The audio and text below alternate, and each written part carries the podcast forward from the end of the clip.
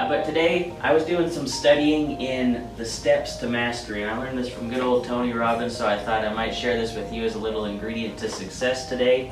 And he talked about there's three simple ways to break down mastery and how you can become a master of whatever it is that you're working on, whether it be health, wealth, love, happiness, all that kind of stuff. But he said the first step to mastery is understanding. So you do have to have some sort of an understanding. You have to have some sort of a knowledge about what you're trying to achieve, what you're going after, what you're trying to make happen. You can't really do something if you don't know about it. But the thing about mastery is a lot of people stop at knowledge. People say, you know, knowledge is power, but in reality, knowledge is potential power because you have to use that knowledge and put it to good use.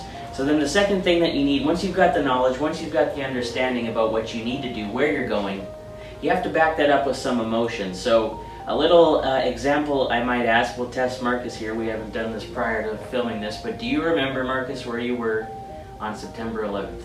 Absolutely. Do you remember who you were with, what you were doing? Yep. And you can remember that day like vividly, right? Mm-hmm. And even though I'm, I'm not even from the U.S., I was in Canada when it happened, but I could still tell you where I was, what I was doing, and who I was with when that happened. Now, what if I asked you, do you remember what you were doing on August 11th of that year? Nope. No idea, right? And that because the reason is, is when you have some emotion, it helps you store that information in a deeper level, a more ingrained level inside of you. That's why you guys can remember where you were on September 11th because there was so much emotion happening that day. So you can have emotion, maybe it's going to be consequences of what will happen to you if you don't follow through on your actions. Or maybe it's the consequences of what happens if you do, all the rewards, the benefits you're going to get from following through on the task that you're trying to become a master at.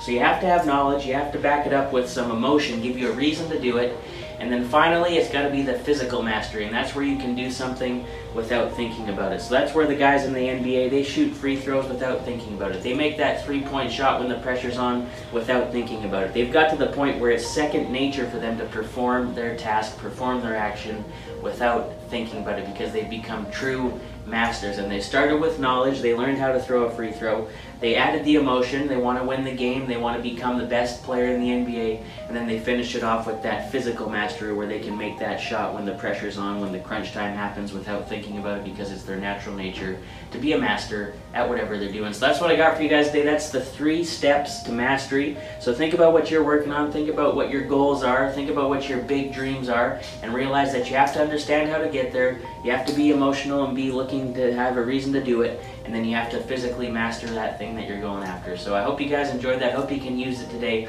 As always, check us out on all the socials at AG West Ave, Facebook, Snapchat, Twitter, Instagram. Don't miss the podcast, anchor.fm forward slash the dirty kitchen. If you couldn't handle all these steps right now, you can go back on the podcast and listen to it five times until you have it memorized.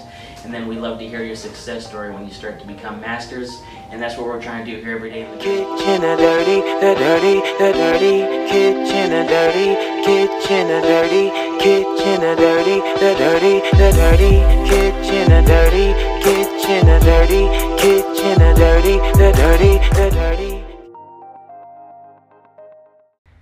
Thank you again, as always, for listening to the Dirty Kitchen podcast with Marcus Beverly and Taylor Abbott. We have a special offer we'd like to give to all of our podcast listeners. Marcus, take it away. All right, for our first time clients, mention code TDK18 for 15% off your first order with AlphaGraphics West Ave. Thanks for listening.